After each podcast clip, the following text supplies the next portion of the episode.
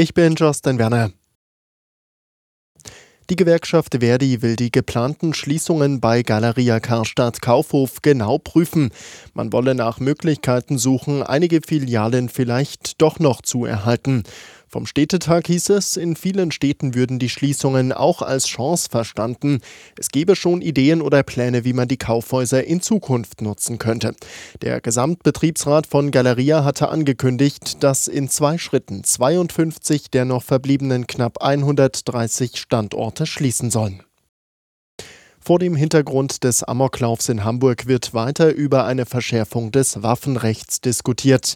Bundesinnenministerin Faeser fordert, bei der Erteilung von Waffenerlaubnissen die Gesundheitsämter stärker einzubinden. Die Gesundheitsämter wissen aus Sicht Fasers häufig viel über Personen, die beispielsweise psychisch auffällig geworden sind oder in irgendwelche Straftaten verwickelt wurden. Faser fordert außerdem, dass künftig jeder, der einen Waffenschein beantragt, ein ärztliches oder psychologisches Gutachten vorlegen muss. Im Moment müssen das nur Antragsteller bis 25 Jahre. Beim Amoklauf in Hamburg hatte letzte Woche ein 35-Jähriger sieben Menschen erschossen, darunter ein ungeborenes Kind. Danach tötete er sich selbst. David Riemer Nachrichtenredaktion.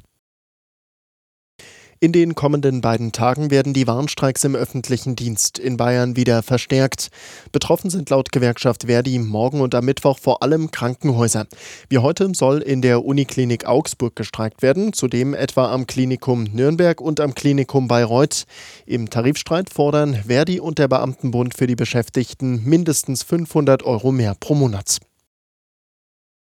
Bundesverteidigungsminister Pistorius will den ranghöchsten Soldaten der Bundeswehr austauschen.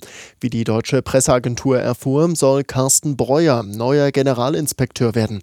Er soll auf Eberhard Zorn folgen. Vielen Menschen wurde Breuer bekannt, weil er die Leitung des Corona-Krisenstabs im Kanzleramt übernommen hatte. Derzeit ist er Befehlshaber des neuen territorialen Führungskommandos der Bundeswehr. In Deutschland gibt es immer weniger Brauereien. Wie der Deutsche Brauerbund mitteilte, ist die Zahl der Betriebe das dritte Jahr in Folge gesunken.